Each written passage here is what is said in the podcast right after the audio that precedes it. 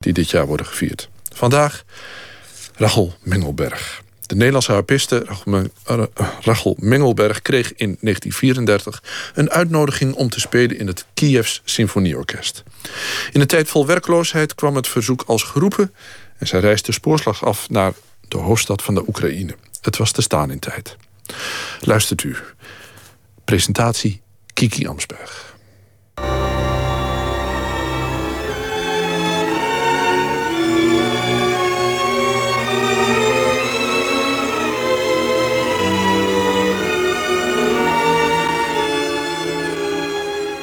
De 30 januari 1933. Toen die voor ons allemaal schrikbarende boodschap kwam dat Hitler tot rijkskanselier gekozen was. Na de voorstelling hoorden we dat. En daar waren zo'n paar van die echte Duits-nationale heren van de diplomatieke dienst. En daar gingen ze dan spontaan het Duitslandlied zingen. Waarvan wij allemaal heel erg schrokken.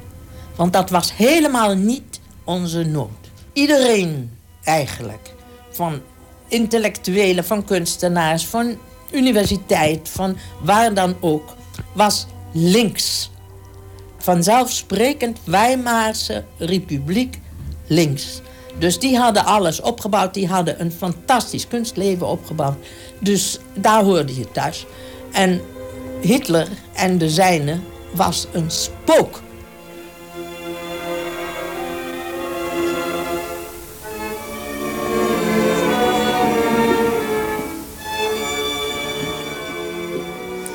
Dit is een portret, of liever gezegd een momentopname... uit het leven van een vrouw die op de vlucht ging voor Hitler en voor Stalin. De nu 79-jarige Rahel Mengelberg werd geboren in Worpswede... een kunstenaarskolonie in de buurt van Bremen... toen nog het Duitse keizerrijk. Ze komt al vroeg in aanraking met de muziek... Haar vader is muziekrecensent en later organisator van de Zürcher Festspielen. De muziek van Gustav Mahler en Richard Strauss is evengoed een deel van haar leven als die van Hindemith en Schoenberg. Op haar elfde verjaardag krijgt ze een harp. Voor een harpiste is er altijd wel werk, zo denkt haar vader. Enige jaren later, op de Muziekhochschule in Berlijn, leert ze haar man, de Nederlander Karel Mengelberg, kennen, een neef van Willem Mengelberg. Ze krijgen werk in verschillende orkesten, zij als harpiste, hij als dirigent. En ze genieten met volle teugen van het kunstleven in de Republiek van Weimar. Tot Hitler aan de macht komt. Dan is de lol er snel af. Ze vertrekken naar Barcelona, waar hun zwager Albert Helman een optrekje heeft. Het is de tijd van de grote werkeloosheid. En ze schrijven sollicitatiebrieven naar orkestleiders over de hele wereld. Steeds krijgen ze nul op request. Totdat Rahel Mengelberg in het najaar van 1934 een telegram van de Duitse dirigent Kurt Adler uit Kiev ontvangt. Daar is plaats voor een harpiste in het Radio Symfonieorkest. Ik had een telegram in handen uit Kiev. En ik hield mijn hart vast. Want ik dacht, zou dat weer een hè, nee zeggen? Zoals de rest. En ik weet dat halverwege was een kapelletje. Daar had je een prachtig uitzicht over de vallei en het dorp naar beneden. En een bankje. En daar ging ik het telegram openmaken. Nou, en ik bedoel, ik was zo ontroerd. Ik word het nog als ik aan dat moment denk.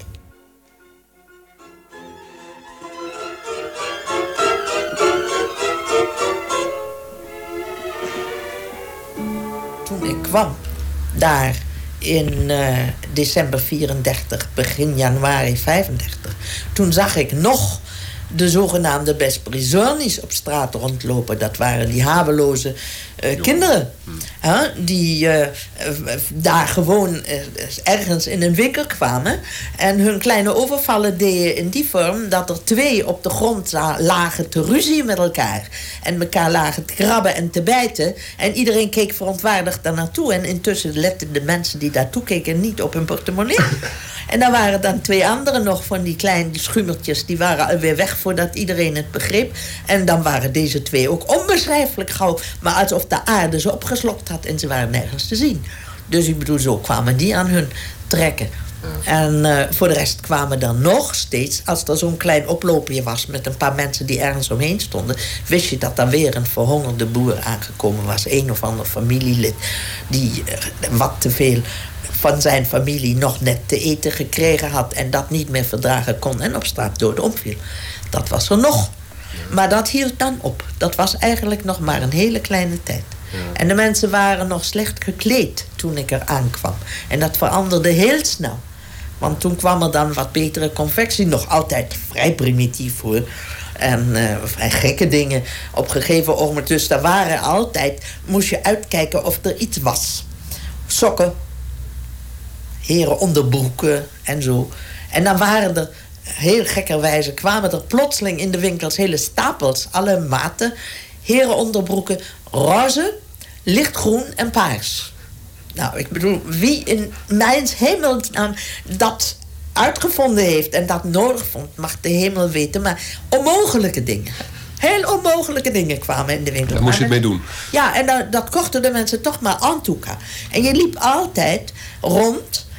Je had ook de gewoonte om in winkelruiten te kijken en uit etalages te kijken. Je wist heel precies wat er gisteren in die manufacturenzaak lag. Of daar wel wit naaigaren bij was, ja of niet. Of zwart, of bepaalde knopen, of veiligheidsspelden, of noem maar wat. Een of ander klein ding. Want de ene dag lag het er niet, de andere dag lag het er wel. En dan moest je als de haas naar binnen gaan, als dat kon, als er geen rij voor stond. En moest maar gewoon een paar, een paar van die klosjes garen meenemen. Want uh, volgende week waren ze er weer niet. want zo was je alsmaar, als je op straat liep, was je alsmaar een beetje op jacht van wat je net zag. En het kwam dus langzamerhand wel, maar het was er niet altijd.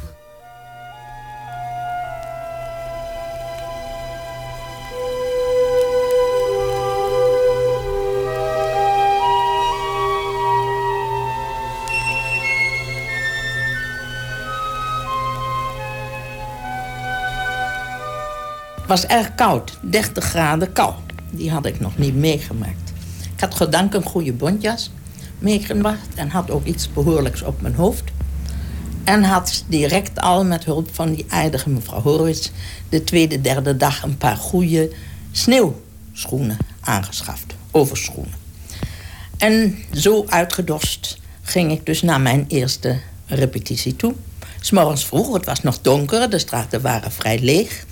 Ik had in het hotel niet ontbeten, maar had zo'n klein restaurantje gezien ergens onderweg en daar ging ik naar binnen en vroeg een glas thee. Ik krijg alleen maar glas thee. Kopjes waren er niet, dat is gewoon. En iets van een soort, weet ik, soort klein broodje of zoiets, iets te eten. Daarna ging ik naar onze concertzaal toe. Wij waren toen nog provisorisch in de concertzaal. We, er werd gebouwd aan een eigen zaal voor ons radioorkest. Maar dan die ochtend, die eerste ochtend, was dus in de eh, concertzaal van de Pionierspalast, zo heette dat. En ik kwam daar in een vrij donker gebouw en een half donkere zaal waar de instrumenten stonden en de harp. En waar een jonge man op twee stoelen lag te slapen. En een beetje snurkte zo ergens aan de andere kant van dat zaaltje. En dat bleek te zijn de nieuwslezer die dus een uur daarvoor of zijn tijd het nieuws gelezen had en op een gegeven ogenblik wakker werd, ook door mij en daardoor dat ik die harp ging stemmen. En dan bij gelegenheid weer voor zijn microfoon ging zitten en weer eens zijn nieuws ging lezen op zijn afgesproken tijd. En ik ging de harp dus stemmen, dat moet je altijd doen. Zo'n harp met snaren, met darmsnaren, dat ontstemt een beetje. Dus ging die harp stemmen en ging mijn vingeroefeningen doen... en ging eens een beetje de partij bekijken die we die ochtend zouden repeteren. En na een klein uurtje of zo kwamen langzamerhand de muzici binnen... en de dirigent, die zich kwam voorstellen... die wat Duits kon praten, meneer Kannerstein. Aardige man, erg leuk. We hebben een hele goede samenwerking gehad. En uh, dan begon de repetitie. Het enige wat ik geprobeerd heb van tevoren echt in mijn hoofd te stampen, dat waren de getallen. 1, 2, 3, 4, 5 enzovoorts. Want in de loop van zo'n repetitie wordt afgebroken, dan wordt iets gecorrigeerd en dan wordt er gezegd: zeven maten voor A gaan we verder. En dan dat, die letters, dat was nog makkelijker te onthouden. Maar de getallen, die moest ik dus vlot weten. Want ik heb vreselijk de hekel daaraan dat iedereen al speelt... en dan blijkt dat de harp het nog niet precies gevonden had... en dat die dus nog niet erbij was en dat er afgebroken wordt... en het moet nog eens een keer. Dus herhaald worden en dan met je goede partij. Dus dat was het enige waar ik echt benauwd voor was... en waar ik vreselijk mijn best gedaan heb. En dat lukte geloof ik aardig. Ze hoefde niet op u te wachten? Ze hoefde dus niet op mij te wachten. En uh, dus het repertoire was ook nog niet zo vreselijk moeilijk. En ik was altijd voor de repetitie al... toch mijn tijd om wat te studeren, de vingers in te spelen. En daar had ik altijd tijd om even na te kijken wat mij die ochtend te wachten stond. Uh, wat hebben we gespeeld? We hebben veel Tchaikovsky natuurlijk gespeeld. Erg veel Rimsky-Korsakov, Liadov. Al die Russische klassieken. Die van die heel charmante muziek geschreven hebben. Mussorgsky natuurlijk. Weinig nieuwe. En ik kwam met een repertoire van de dans van Debussy en uh, Introduction en Allegro van Ravel. Maar dat was te modern. Ik weet dat ik zeker na anderhalf jaar of zo eens een keer die Debussy mocht spelen. Maar uh, de impressionisten, dat was hun te modern. Heel wonderlijk. Verder speelden we wat mij onbekende Russische componisten. Onder meer een zekere meneer, symfonie van een zekere meneer Grenikov. Die wij allemaal een beetje vervelend vonden. Maar dat bleek dan naderhand de voorzitter te zijn van de organisatie van de componisten. En zoiets is nu eenmaal in de hele wereld. De heren organisatoren, die worden, als ze dan ook nog componeren, een beetje vaker uitgevoerd. Dat is overal zo.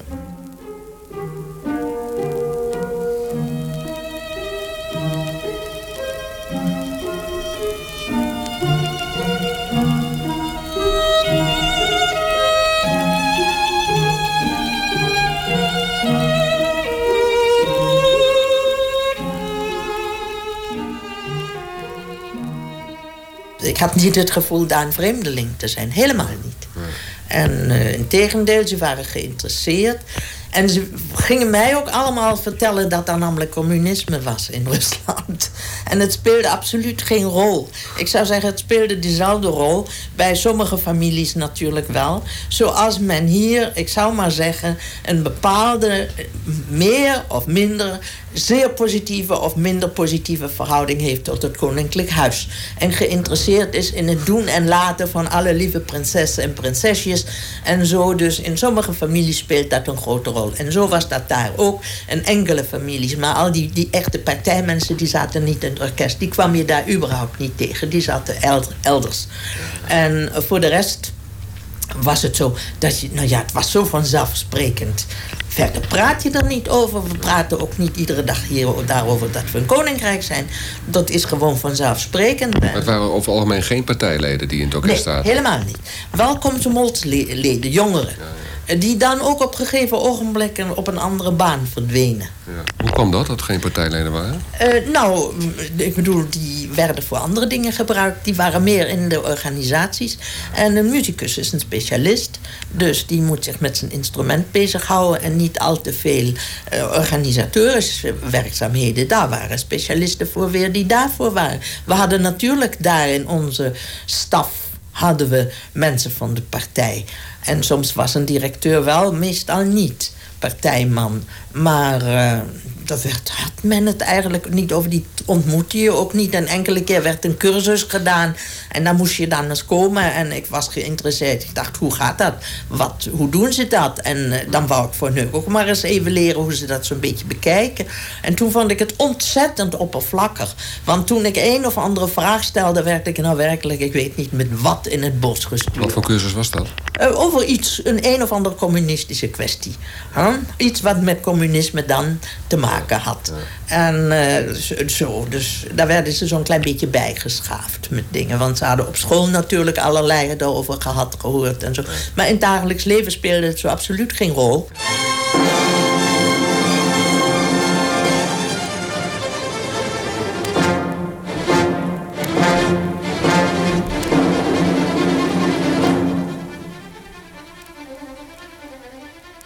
We hebben vrij veel opera's ook gespeeld met ons radioorkest. En we waren tussen haakjes ook in dat eerste jaar nog voor de bevalling... waren we al verhuisd naar een eigen huis, naar een eigen zaal, naar een eigen locatie. En uh, daar werd dan dus gerepeteerd en daar werd gespeeld. En we hebben vrij veel van die opera speciaal van Lyadov en Rimsky-Korsakov, Tchaikovsky gespeeld. En daar was hun gewoonte dat een acteur tussenteksten sprak. En wij dus de muzikale grote nummers, aria's werden gezongen, dus uh, koren eventueel werd gezongen. Maar alle verbindende, ja, het, het vertellen van de gang van zaken van de opera, dat werd dus door een acteur verteld. En ik weet dat ik enthousiast eigenlijk beluisterd heb deze man, want het waren vaak die Pushkin-teksten operateksten. En dat hij dan die Pushkin reciteerde. Ik kon het niet allemaal verstaan, want de Russische taal is zeer rijk aan synoniemen. Dus uh, verschillende uitdrukkingen voor de avond en de sfeer van de avond en het landschap en de gevoelens. Maar ik weet dat de muziek van zijn manier van deze dingen reciteren... dat ik daar altijd reusachtig enthousiast was... en dat met heel veel plezier steeds weer beluisterde. Er was een jongeman, acteur, die diende in die tijd bij het Rode Leger. Dus die kwam in zijn uniform op de repetitie en op de uitvoeringen. Dus ik vergeet het niet, want het gaf een heel speciale sfeer zodat wij eigenlijk, geloof ik, ook vrij bezield dan de muziek speelden. Want het was een groot geheel wat je daar weggaf. Hij stimuleerde. Zeer stimulerend. Hij stimuleerde met zijn manier van uh, hoe hij deze teksten sprak. Van de hele sfeer van die zeer mooie Pushkin-teksten. En uh, dus het was altijd... Ik had het idee dat het toch een zeer mooi geheel moet zijn geweest... wat wij uitgezonden hebben.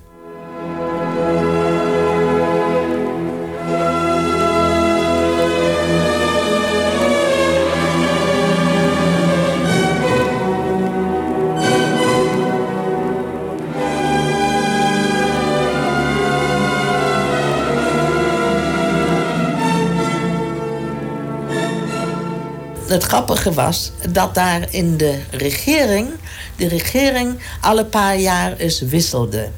En wel van wat meer volks ingesteld. En dan gingen de intellectuelen, uh, ja, een beetje herrieschoppen, een beetje de ander denigreren, een beetje slecht maken. Hij deed zijn werk niet goed en wat was dat nou, een amateuristische gedoe en zo. Dat de intellectueleren weer eens voor elkaar kregen dat er iemand van hun uh, op muzikale, dus bij de, bij, bij de, de Kievse regering, dus in de regering de leiding kreeg. Die joeg dan al die volksmensen, dus met al hun volksdansen en volksmelodieën en primitief volksachtig gecomponeerd, weer weg dat werd dan vervangen door de andere. En zo ging het ook. In zo'n volkstijd werden allerlei licentro en zo allerlei volksliedjes en volkstuumliche dingen gespeeld. En in een meer intellectuele tijd, nou, dan kwam Shostakovich en Prokofiev en deze dingen aan de beurt.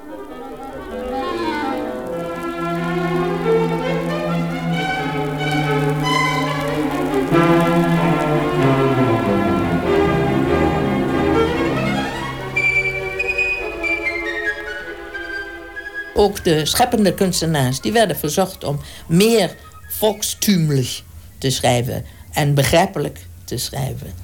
En alles wat daarbuiten viel. En daarbuiten viel Prokofjev en daarbuiten viel Stravinsky en zo. Dat was allemaal formalistisch. Dus dat uh, kwam helemaal niet in aanmerking voor zich. Dat is pas zeer veel later, nu na de oorlog, geherwaardeerd. Dus net zo lang schaven tot het door de beugel kon. Precies. En ik bedoel, daar bij hun moest net zo lang schaven. En iemand als Shostakovich, die viel dat bijzonder moeilijk. Maar zo nu en dan, eens bij tijd en wijle, schreef hij weer een werk... waarvoor hij dan zeer geprezen werd. En waarmee hij dan weer een beetje voortkomt. Want uh, de organisatie was zo dat uh, componisten... die waren georganiseerd in hun organisatie van componisten. En dat betekende dat zij een salaris kregen. Dus die werden gewoon... Uh, ja, hun hun uh, living werd hun uitbetaald van hun uh, componistenorganisatie. En als die componistenorganisatie om een of andere reden iets tegen je had, dus je niet past in de, in de pas liep en niet in de burger schreef en componeerde en zo, dan konden ze je dat uit deze organisatie stoten. En dan had je geen living meer. Want zo composities, die werden, ja, je kreeg enorm veel auteursrechten. En daardoor waren, wat heel grappig was, componisten en toneelspelers van film. Zo, en componisten die filmmuziek maakten, dat waren miljonairen. Die baden in het geld. Want die kregen, ja, van al die uitvoeringen kregen ze hun auteursrechten. Ik bedoel, tot in verste verte in de kleinste dorpjes werden hun films gedraaid. En werd dan ook met die films hun muziek gespeeld. Dat waren de rijkste mensen, waren kunstenaars.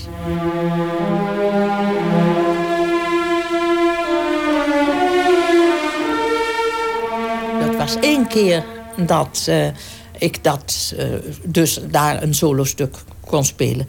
En over het algemeen speelden zij helemaal geen uh, ja, impressionisten muziek.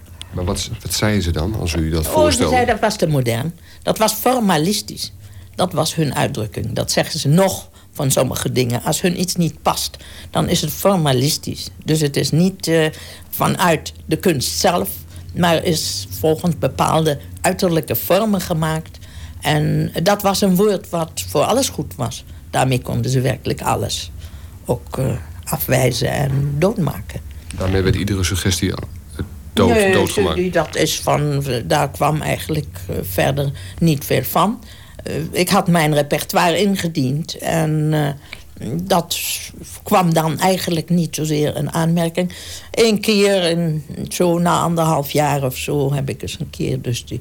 Ik meende Debussy of de Ravel gespeeld, ik weet het eerlijk gezegd niet. Het was zoiets uitzonderlijks, dus dat het dan helemaal een beetje tussen de banken viel.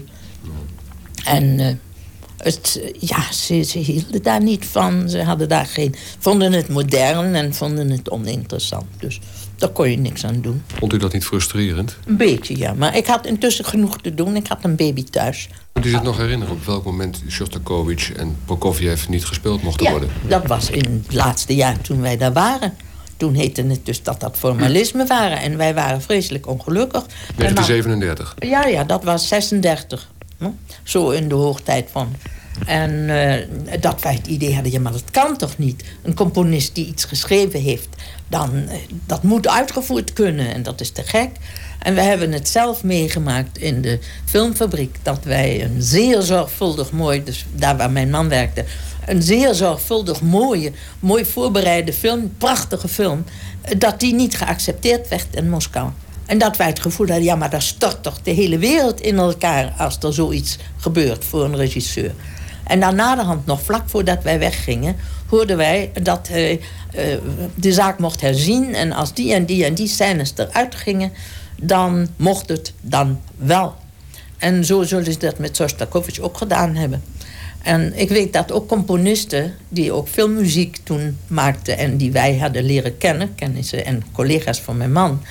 dat die gewoon componeerden zoals zij dat noemden voor de la. Dat zijn nu op het dingen die waarschijnlijk allemaal nu gespeeld worden... en opgevist worden en die nu hun tijd krijgen... als ze iets te zeggen hebben. Maar het was een heel karakteristiek iets. En daar berusten ze in zekere zin op. Ja, dat hebben we wel eens meer gehad.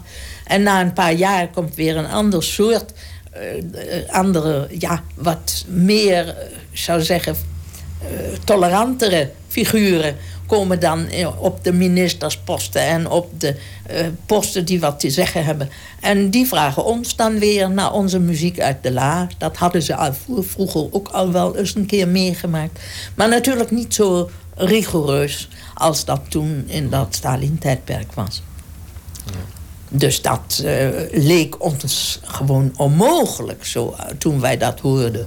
En we waren heel ongelukkig met een heel gedeelte van vrienden en kennissen van ons. Die we allemaal gewoon rilden voor alles wat daar in die tijd om ons heen gebeurde. Maar hoe was in 1936 die sfeer in het orkest waar u speelde? Nou, die sfeer in het orkest was zo eh, dat eh, de, mijn collega's iets gereserveerder werden. Ten opzichte van. Uh, nou, je ging altijd nog wel pratende door het park of. Maar ten opzichte van u? Ten opzichte van mij als buitenlandse, ja. Ze legde mij wel zeer na aan het hart van waarom wordt u toch geen Sovjetburger? Want dat werd in die tijd zeer gepropageerd. Dat alle buitenlanders die moesten toch maar aanvragen om Sovjetburger te worden. En waarom wij dat wel niet aanvroegen. Dat werd ik vaker gevraagd in 36, 37. En toen zei ik, ja nee, dat is heel jammer, maar dat was onze bedoeling niet. Wij zijn hier gekomen om te werken. En uh, we hebben onze familie, onze ouders en onze, onze familie in het buitenland. Dus uh, dat was toch onze bedoeling niet. En vonden ze vreselijk jammer. Kwamen ze ons weer een stukje uit de Pravda laten zien... van waar, hoeveel weer voor die Wolga-Duitsers allemaal aangevraagd hadden... collectief, hè, om Sovjetburger te worden. Dus, uh, maar we zeiden nee. En dan kwamen ze vragen van... hoe komt dat eigenlijk dat jullie hier naartoe gekomen zijn? Jullie zijn goede muzici, goede vakmensen... Hoe komt dat? Want uh, jullie wisten toch dat het hier wat primitiever was en zo. En toen heb ik geprobeerd om hun uit te leggen hoe dat was. Als je geen werk had en geen werk kon krijgen. En niemand in de wereld je nodig had. En hoe fantastisch het was toen ik een aanbod kreeg om daar naar Kiev te komen. Want ik zat een heel jaar op zwart zaad als het ware leefde van dat wat we gespaard hadden. Maar dat ging dan ook ten einde. En je had het gevoel, er moet wel iets gebeuren... voordat je moest gaan borden wassen ergens in een restaurant of zoiets. Want daar was je toch niet voor in de wieg gelegd. Maar dat vroegen ze pas nadat u al enige tijd daar was? Oh, dat vroegen ze pas in de allerlaatste tijd. Daar vroeg mij zelfs één collega waar we allerlei gesprekken... een zeer intelligente jongen... dan veel gesprekken met elkaar gehad hadden over allerlei en nog wat hoe het zo gebeurde in Holland en wat er nog verder zo in de wereld toe ging.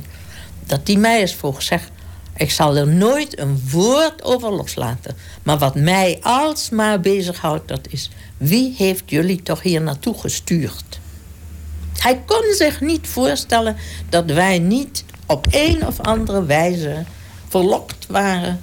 om daar naar die Sovjet-Unie te gaan om daar op een gegeven ogenblik iets van een spionagedienst of wat dan ook, afgesproken dienst, te gaan doen.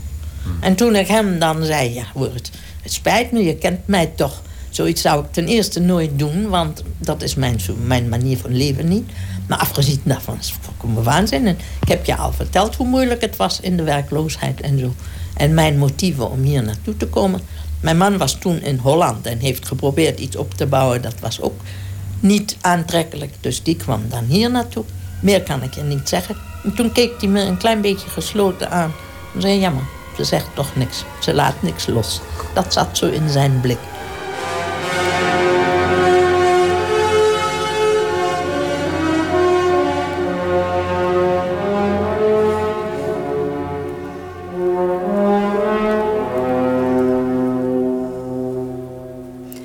De Stalin-terreur is op zijn hoogtepunt en er heerst een angstpsychose onder de bevolking. Iedereen wantrouwt iedereen en vooral buitenlanders. Voor het minst of geringste word je bestempeld tot vijand van het volk of trotskist, wat ook niet bepaald als compliment bedoeld is. Sommigen worden voor het gerecht gesleept. De meeste worden zonder enige vorm van proces achter slot en grendel gezet, gedeporteerd of domweg geëxecuteerd. Ook de familie Mengelberg krijgt het steeds benauwder.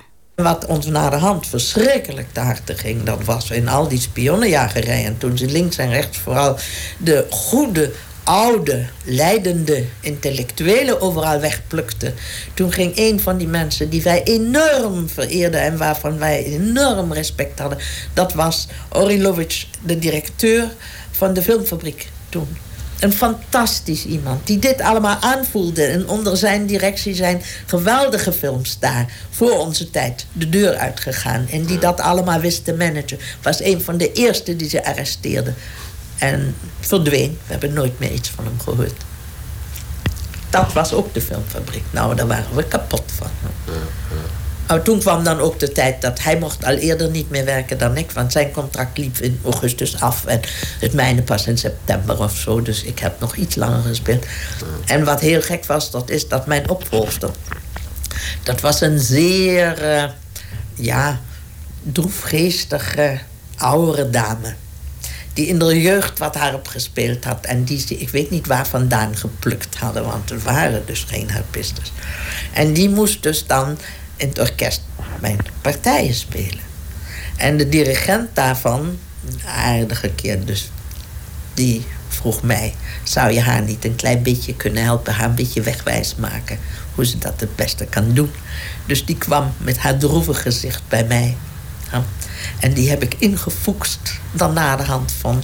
als je dat nu zo speelt en je laat dat toontje weg... wordt het makkelijker, dan kan je het makkelijker pakken. De laatste tijd niet permanent in doodsangst? Nou, doodsangst niet zozeer, maar wel een beetje in angst. De allerlaatste dagen zeer zeker.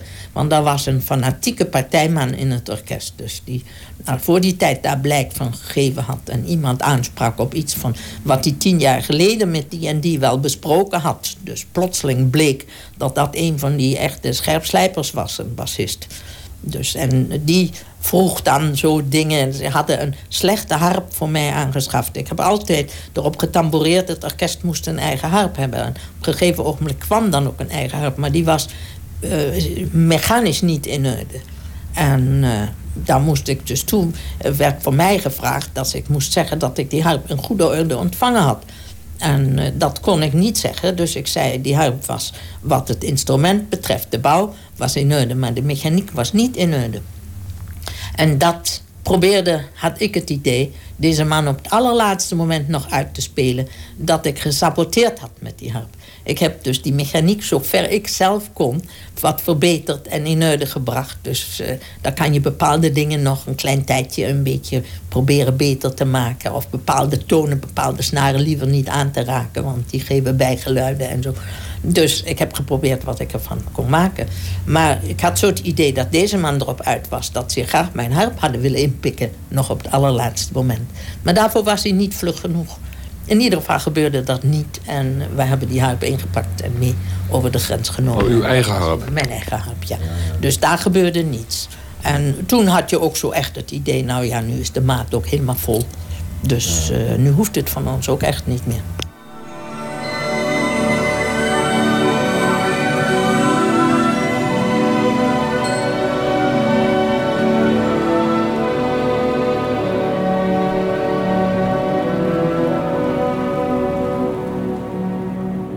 Ik herinner een vreselijk gesprek van een toneelspeler... die daar al die jaren door gespeeld had... die dus gevlucht was in Duitsland en die zeer links was geweest. En die gewoon teruggestuurd werd. Dus die ging zijn concentratiekamp in. En dat zei hij ook tegen die man. Maar die ambtenaar die had niets mee te maken. Over een week bent u weg. En als u niet vanzelf gaat, dan brengen we u weg. Dus zo ging het. En dat is een, een, een vriendin van ons ook gebeurd. Want daar, daar werd een vriend van haar uh, opgepakt op het laatste moment. Toen hij zijn boeken en zijn meubels inklaarde op, uh, op de douane in Moskou. En daar werd hij op het allerlaatste moment werd hij opgepakt. En had ook, uh, die is een paar jaar later is die weer vrijgekomen. Maar in ieder geval heeft hij toch een stuk Russisch gevangenis en concentratiekamp meegemaakt. Dus dat zat er allemaal in. En dat zijn wij allemaal, ja, on, met z'n drieën zoals we waren, ontlopen merkwaardige was, wat ik nooit begrepen had... dat was dat onze kleine Misha van 2,5 jaar... die zat op zijn knietjes in de taxi... tussen Njanja en mij. En voorin zat Karel met de chauffeur. En die zat op zijn knietjes te zingen in het Russisch. Als Mishinka hier blijft, zou hier blijven, zou dat zeer pijn doen. We hebben niet begrepen wat daar in zijn hersentjes en hoe deze woorden hebben in het Russisch. Kan daar Mishinka als dajotse, buditsilni wawa. En wawa, dat is pijn in kindertaal. Aua, hm? wawa.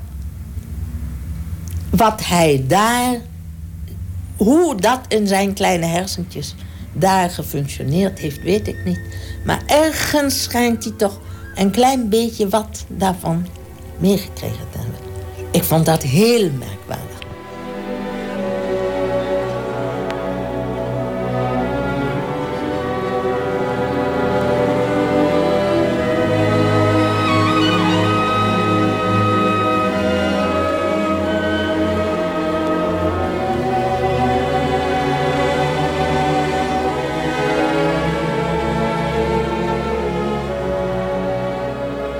Eerst kreeg je een, een, een stempeltje voor zes maanden. Dan kreeg je een stempeltje voor drie maanden. Dan kreeg je een stempeltje voor één maand. En dan kreeg je een stempeltje per week of zoiets dergelijks. En toen dat dan begon, heette het ook... nou, u zult nu toch wel weg moeten gaan. Want ik geloof niet dat wij dat nu nog kunnen verlengen. Zo'n beetje dat. Nou, en dan pakte je je biezen. En ik reisde naar Moskou speciaal... om treinkaartjes tot Amsterdam te kunnen kopen. Vanuit Kiev naar Moskou? Vanuit Kiev naar Moskou, een hele nacht, ja. En uh, zo, want in Kiev kon ik alleen kaartjes tot Berlijn krijgen. En naar Berlijn wouden we toen niet in 1937. Dat interesseerde ons nou minder. Dus, uh, maar uh, in Kiev waren die niet te krijgen. Dus, ja. En zo, zo, zo zijn we dan vertrokken. Zonder kleerscheuren en met z'n drieën. Daar waren we heel erg blij en dankbaar voor. Want dat gebeurde rondom ons heen ook nog heel anders. Het was verschrikkelijk met al die arrestaties toen in die tijd. En je, had, je zag ook je vrienden niet meer. Wij gingen ook niet meer naar onze vrienden toe. En ik weet, daar waren nog zeer speciale vrienden. Daar ging Njanja met Mishinka naartoe. Want Mishinka sprak erg goed Russisch. Dus ik bedoel, die sprak volkomen onverdacht Russisch. En Njanja ging de afspraak maken, precies om negen uur. En dan precies om negen uur kraste ze aan de buitendeur. En wij zaten met een oor. En om onze tenen gingen we slopen naar de buitendeur. Heel zachtjes open. En zij slopen in onze kamer. En wij fluisteren, fluisteren dat de hospitaal niks hoorde. Nog even om afscheid te komen nemen. Dus waren zo nog een half uurtje bij elkaar.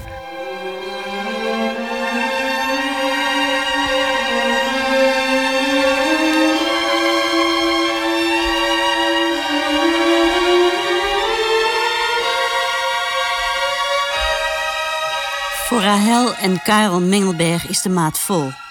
Willen ze überhaupt het land nog zonder kleerscheuren kunnen verlaten, dan moeten ze wel heel snel zijn. Amsterdam is de eindbestemming, omdat haar man immers de Nederlandse nationaliteit nog steeds heeft. De allerlaatste dag herinnert Rahel zich als een afschuwelijke dag. Omdat je tot zoveel mensen die je lief waren, tot, tot nooit meer ziens moest zeggen. Huh? Mijn leerlingen die nog meekwamen met ons. Onze njanja die ons naar de trein bracht. Dat was hartverscheurend, want daar was je gehecht aan. Wie bracht u in Kiev naar de trein? Die brachten ons allemaal, dus die leerlingen die waren op het station op eigen gelegenheid gekomen. Nee? En dus Njanja was met ons mee. Dus, en die woven ons na. Ik heb ook nog een schoonzuster, dus mijn broer was getrouwd met een Sovjet-Russische. En zij en haar zoontje moesten achterblijven. Dus ik bedoel, dat waren vreselijk harde dingen toen. Vreselijk harde dingen. Die zijn na de hand in de tijd van het pact... zijn die dan uit Rusland, konden die uit Rusland weg. Dus maar u bent toen uit Kiev Wij vertrokken? zijn uit Kiev gewoon Hoe verliep die reis toen? Nou, ik bedoel, daar, daar ging je in een uh, internationale trein. Die ging, ik meen, tot Berlijn. Door. En je moest aan de grens, in Shepetovka, moest je uitstappen. Moest je je dingen uitklaren. Dus weet ik dat ze onze kisten nog allemaal opengemaakt hebben. Onze radio half kapot er weer ingeduwd hebben en zo. Maar we kregen alles en daar op heel huis en al onze dingen mee. En Shepetovka moest je overstappen op een ander spoor. Want ze hadden Breyerspoor in Rusland toen nog. En uh, dat werd nog niet omgezet. De wagons werden nog niet opgezet. Ik meen, toen werd dat wel gedaan. Maar toen nog niet. Toen stapten we dus in de trein die over Warschau naar Berlijn ging. En ik weet... Wat zei je toen tegen elkaar? Dat hebben we nou, er mooi van afgebracht. De dans net ontsprongen. Daar was, daar was nauwelijks een woord voor nodig. We wisten wat er achter ons lag. En ik weet dat ik tranen in mijn ogen kreeg toen de Poolse militie naast de Poolse douanier in de trein, dus die net vertrokken was uit Chepetovka, toen die bij ons in ons coupé kwam. Dat was een militionair met een geweer in zijn hand. En daar werden de mensen uitgezeefd die geen visa hadden om de Pools-Duitse grens over te gaan. Dus die werden daar onmiddellijk opgepakt. En ik weet van een, de vrouw van deze kennis, die daar dan in Moskou gearresteerd was, die met haar kinderen, dezelfde dag dat die man gearresteerd was, ze hadden al hun biljet uh, weg uh, vertrokken is. En die werd op dat punt gearresteerd en eerst maar 14 dagen of zo in een gevangenis gestopt, midden in de winter met die kinderen. Met vreselijk primitieve omstandigheden. En dan al die mensen die dan uit Duitsland gevlucht waren... en die weer zonder enig papier over de grens gezet waren. Voor die was dat en deze militionair en dat manier... Dat moment dat ze bij de volgende halte mee moesten... aan het Poolse grensstation... en uit die trein gezeefd werden. Dus dat was nog een... Ja, ik bedoel toch iets wat je... Daar keek je helemaal niet naar om. Dat kon je helemaal niet verdragen. Huh? Wou je ook niet meer weten. Het was allemaal veel te triest geweest.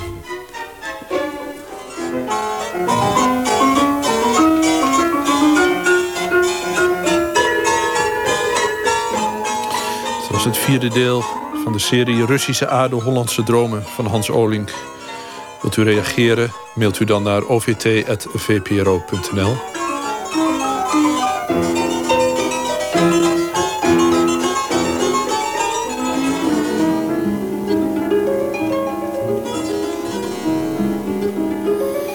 Tot zover OVT voor vandaag. Uh, nog even om te herstellen. Ik zei over de reportage over de honkbal... dat Michael Citroen in gesprek was met Raymond van der Boogaard... maar dat was natuurlijk Ronald van der Boogaard. Bij deze een excuus aan zowel Raymond als Ronald.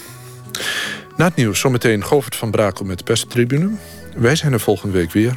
Heel graag tot dan. En voor nu een hele